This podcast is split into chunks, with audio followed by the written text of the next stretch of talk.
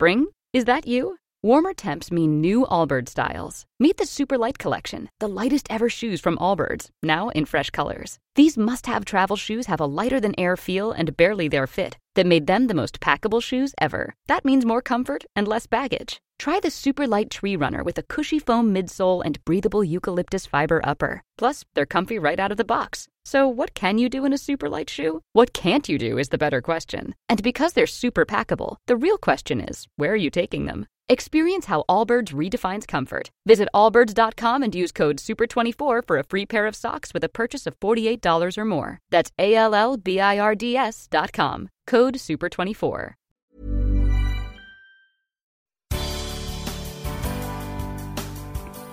Good morning. It's 8:30 on Monday, August 29th. I'm Desare Frazier. This is Mississippi Edition on MPB Think Radio.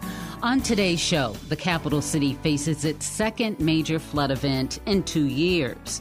And the latest mission to Mars has ties to Mississippi. Plus, a group of football officials make history in the Magnolia State. This is Mississippi Edition on MPB Think Radio.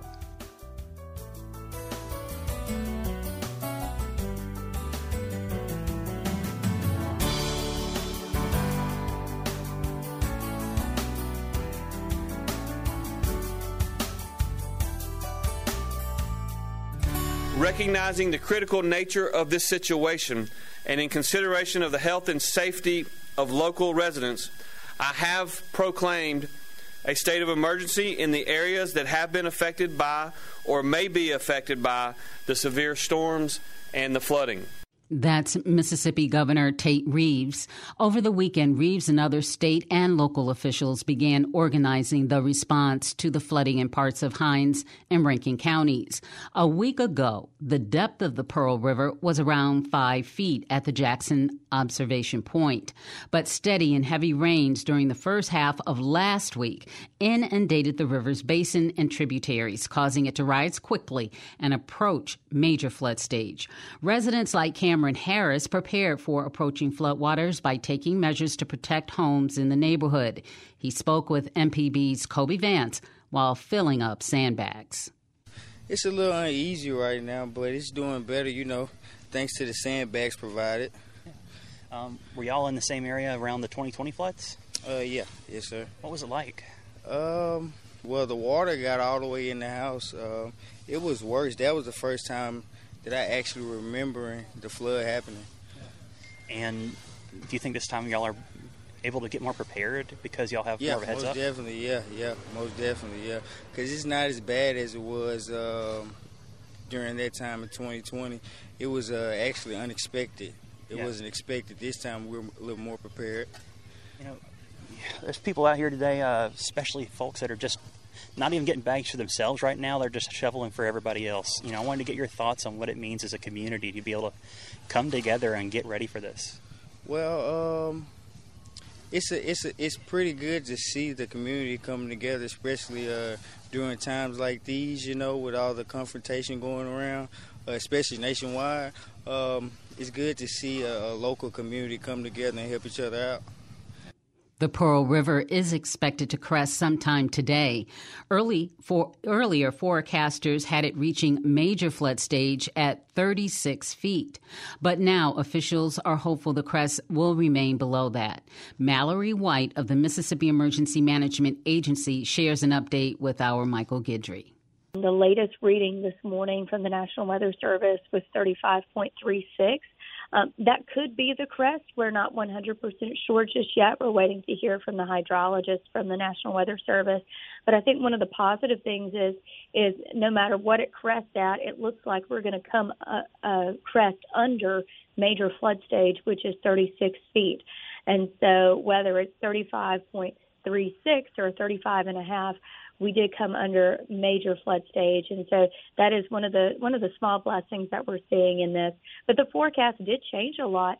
Um, we were expected to crest um, on Tuesday instead of Monday, and so those changes happened over the weekend, which pushed folks having to react a lot quicker, and it looks like they did. Um, we've had no injuries reported to us at this time, which is great. Um, but I know people are itching to get back to their homes. Uh, even though the Pearl River is going to crest sometime today, that doesn't mean that the water is magically just going to go away. It's going to take some time for these waters to recede. So there are, you know, roads still out there that are flooded and impassable. And so we ask people use your patience. Don't go back to your home until your local officials tell you that it's safe because they're the ones out on the ground, you know, combing these highways, combing these roads to make sure that they are safe. There have been some reports of of uh, energy providers cutting power to places that either were experiencing flooding or projected to experience flooding. Uh, is that something that you coordinate with electricity providers, or is is that something that they do um, on their own? They pretty much do it on their own. Uh, they have made us aware of what was happening, and in doing so, whenever they're cutting the power off to folks, that that kind of causes a ripple effect, which is is not a negative thing. It just means, all right, if we're cutting power to folks, we may have to open up a, an additional shelter and those types of things. So we do currently have two shelters open, one in Jackson, one in Madison County, to help with those folks. I know um, the city of Ridgeland did a mandatory evacuation for a specific area because they were going to be impacted by those power outages, and so it, it's it's a coordinated effort. It's not something that MEMA said, yes, you do it. They they made that decision. What are you telling people as they kind of worry about their homes and worry about the area, or other people who you know might have good intentions and want to help out? Um, that are approaching flooded areas. You know, what is MEMA's message to people as we kind of wait out the this flood crest and, and wait for these neighborhoods to be accessible again? I would let the local officials do their jobs. If you know someone who's in need and they may be trapped in their house, I would contact local officials to let them know that um, they have the specific training to handle these types of conditions. And I understand the intention may be good, but you could be risking your life um, as well going in there trying to help. Um, and again, just be patient and let the waters recede and don't drive on these roads because you just never know how deep the water actually is. And so, um, again, if anyone has needs any type of assistance, let your local officials know. Call the county emergency management agency and let them know because again, they have the training to handle this. And there are resources. I mean, we do have two American Red Cross shelters open right now where people could go if they need some assistance. And you said flooding is a little bit different than you know tornado damage. And what different dangers does flood damage present uh, as opposed to you know the the other kind of like tornado type damage that we're typically used to? Yeah, so whenever it is time for you to go back to your homes, we are asking people to take pictures of their damage and um, take pictures of where the water line is on the inside or the outside of your house so we can see just how high up it got but definitely use caution going back in there.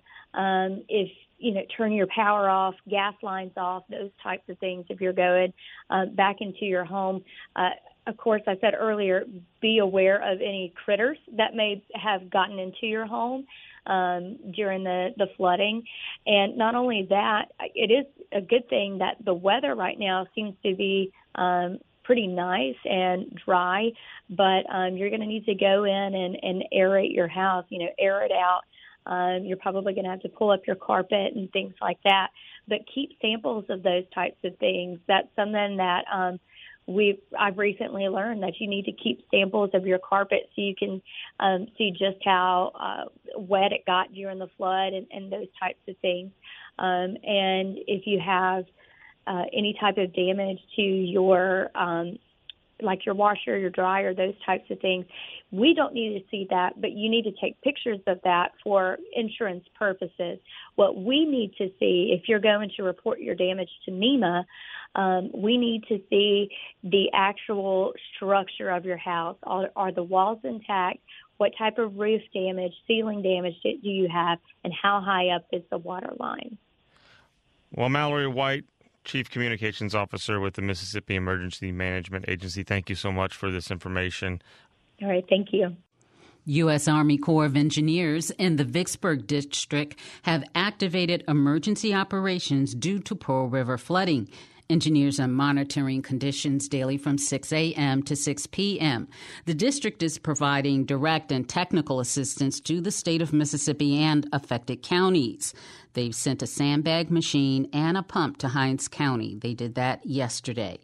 Coming up, the latest mission to the moon has ties to Mississippi. This is Mississippi Edition on MPB Think Radio.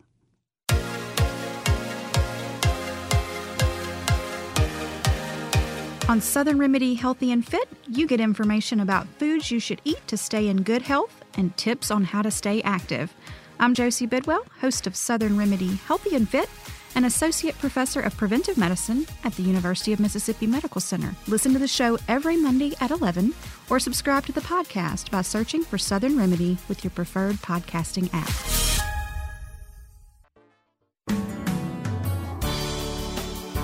This is Mississippi Edition on MPB Think Radio. I'm Desare Frazier. NASA is sending an unmanned rocket around the moon this week, possibly Thursday. It was supposed to be this morning, but there was a temperature problem with one of the four major engines. The state of the art rocket was built by Aerojet Rocketdyne and was tested at the Stennis Space Center in Mississippi. Program manager Jeff Zotti tells our Kobe Vance how the RS 25 rocket was prepared for this generational moment. There was a significant amount of, of hardware that was left over from the Space Shuttle program, uh, and that included 16 Space Shuttle main engines. And so um, we are reusing those engines to power the first four Artemis missions. And so the uh, the engines are being adapted. Um, they were adding and upgrading the engine controller units, which are the brains of the engine, uh, right there at Stennis Space Center. Um, and because the rocket and uh, the engines in the rocket are exposed to higher temperatures than they were uh, on a space shuttle, we also are adding some uh, thermal protection system to the engines to protect the engines from the, the high heat. So um, over the last several years, uh, Aerojet Rocketdyne at Stennis Space Center has been busy adapting those um, 16 space shuttle main engines for use on the Rs 25 and also certifying that new configuration. What's y'all's experience been like uh, running those tests here in Mississippi? Is there any strategic advantage y'all see of having these in the on, on the Mississippi's Gulf Coast?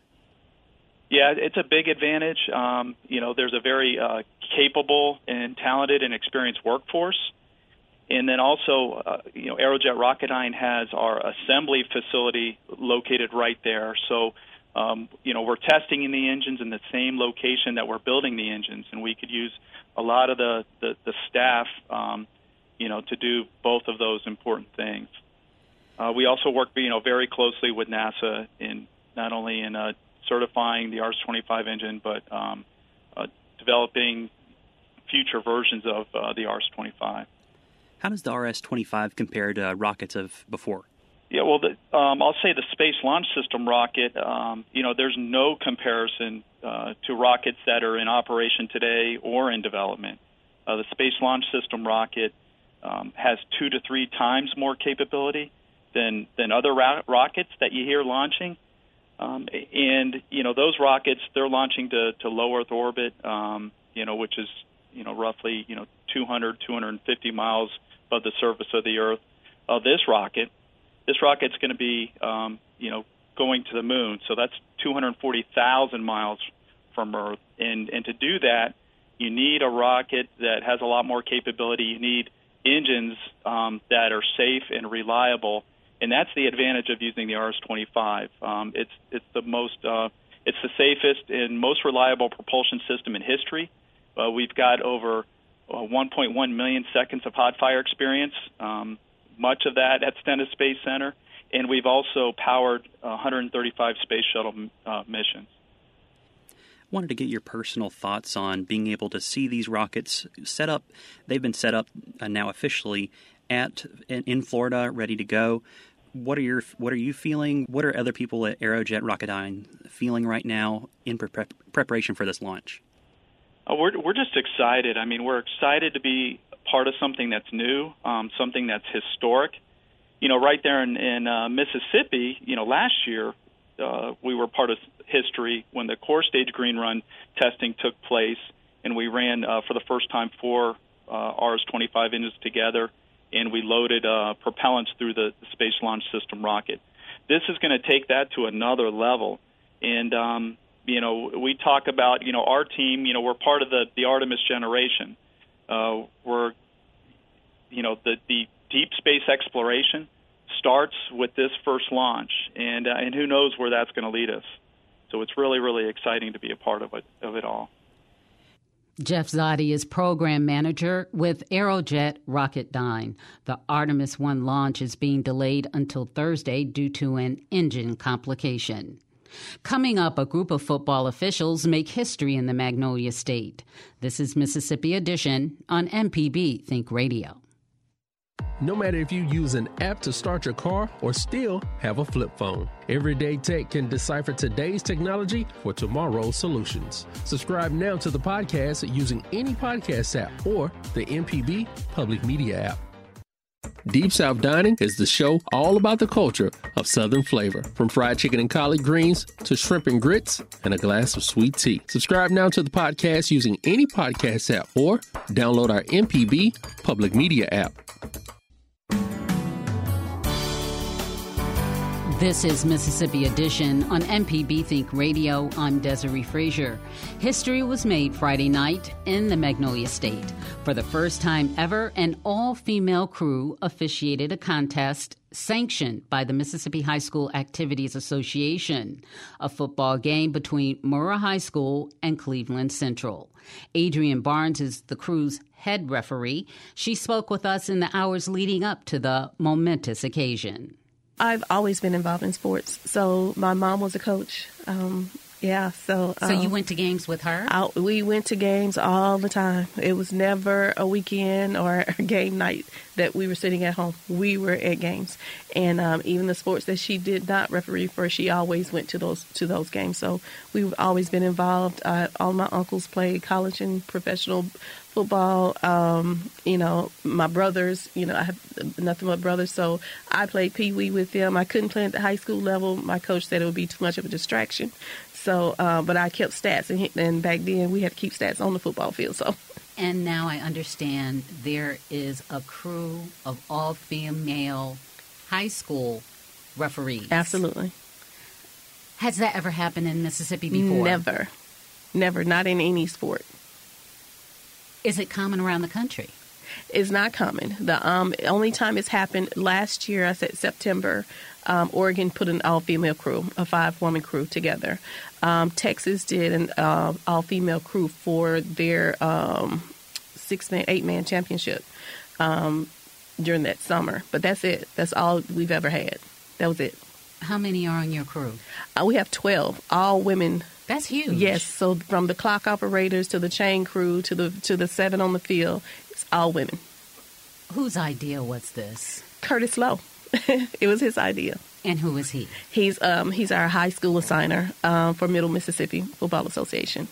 It was his idea. We've all worked with him at some level before he became the assigner. Um, worked with him in his Pee Wee League, junior high, and what have you. Or worked with him when he worked on the field with us because he's a college official as well. So um, this it was his idea. He threw it at me. Um, like I said, he he threw it at me last September, and it's been a go since. He's been trying to work out the details of who was going to be on the crew. He came up. We we had a five woman crew, and we talked him into adding two more. So we have someone um, who came from another, uh, two from another association in the state, and um, who came down. So we now have seven woman crew on the field. How do you feel about this? Oh, it's awesome. Coming from where I started, where you know, you you really it, you may see one female on the field, period. Um, you know, it, and all the rest of us were in in uh, working on the clocks we didn't get a chance to be on the field in droves. Like we have the same opportunity. Uh, you know, we may have to work a little bit harder than men at this point, but we we still have the same opportunity to get on the field. But you never did I imagine that we would have an all female crew because it's it's it's, it's considered a man's sport, and it's hard. They they push back. In what ways? They don't feel like women should be on the field. I've worked on crews that that where the referee did not feel like a woman should be on the field. Um, and, and, it's ridiculous to me. Were they mean to you? Um, not necessarily mean, but a little cross. And and you know, and they would not uh, when we are doing uh, pre games or things that, where they would talk to the men a certain way. They would talk to me in a completely different way, or talk over me, or talk at me, or ask another crew member, uh, "What does she?" And I said, and I would have to tell them, "She does, and she speaks also." How do so, you handle that? Um, well, I'm a little different than some. Some are, you know, just, they just ignore it and keep keep going. I, I, I say something at that moment. I, I correct it at that moment because that's just who I, I I have my mama in me when it comes to that. I, I don't bite my tongue. What's the hardest part of being a referee?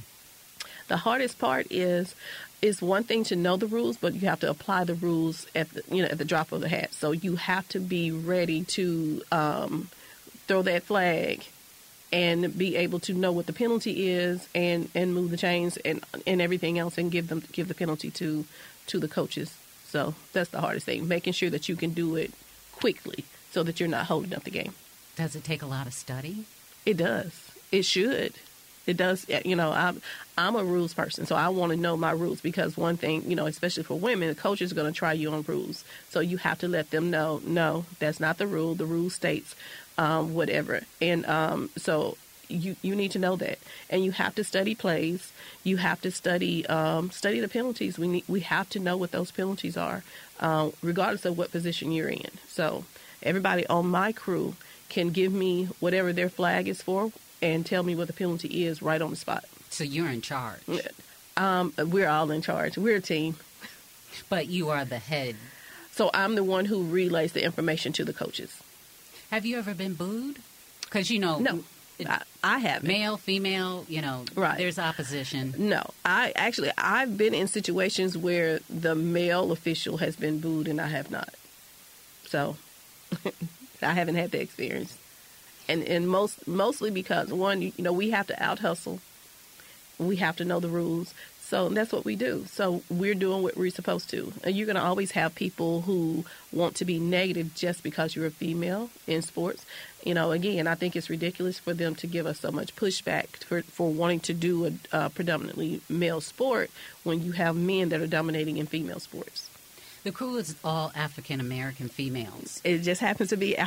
We actually did not think about it. He didn't care about we, that. Nope. He just wanted an all female crew. All female crew. When we were um, talking about this last year and getting the uh, people on the crew, trying to you know find okay who has the experience, who's been on the field, who's ready to be on the field. The thought of our race did not come up, and just so happens in, in Middle Mississippi we don't have any other race of women that are on the field. So um, when we put everything together, it wasn't actually until um, another interview. Um, where someone said the first all female and all black crew and I was like, Oh wait, we are all black. So I mean I was like, That's great too. So that means a lot, you know, being the first to to be this all female crew and then having the opportunity for us to all be black. That's a big deal for the state of Mississippi. Ultimately, what do you want to come out of this? what I want is for little girls to know, you know, the same thing that my daddy told me. Don't ever let anyone tell you you can't do something just because you're a female. You can do it. And he always told my brothers, she can do anything you can do and she can always do it better. Well, so, hooray, Dad. Exactly. He's my biggest, he is my biggest fan base. Is there anything that I didn't ask you that you'd like to mention? Um, just that, you know, when when we have the support of our signer, that's absolutely amazing. So Curtis has been with us the entire way. We we do have some veteran officials that um, were there with us the entire time, along with Curtis. Um, um, Eric Blunson, whose dad was a former assigner in this association. Um, also, Tommy Johnson. He he's trained ser- several of us on his crew coming up over the years. So, um, you know, Sherry Vaughn and I both um, actually came in on his crew as linesman. So, like anything else, it's it's a passion, it's a lifestyle. It's absolutely, absolutely. You have to love the game. You have to do it for the love. I mean, the pay is is is really good, but it's not great. It could be better. Um, but it's not about the money. It's about the love of the sport. You're out there and you're in the middle of the action. You are actually, you know, on that field for the sports that you love. So, you, you know, you you have to love it. Adrienne Barnes. This has been Mississippi Edition on MPB Think Radio.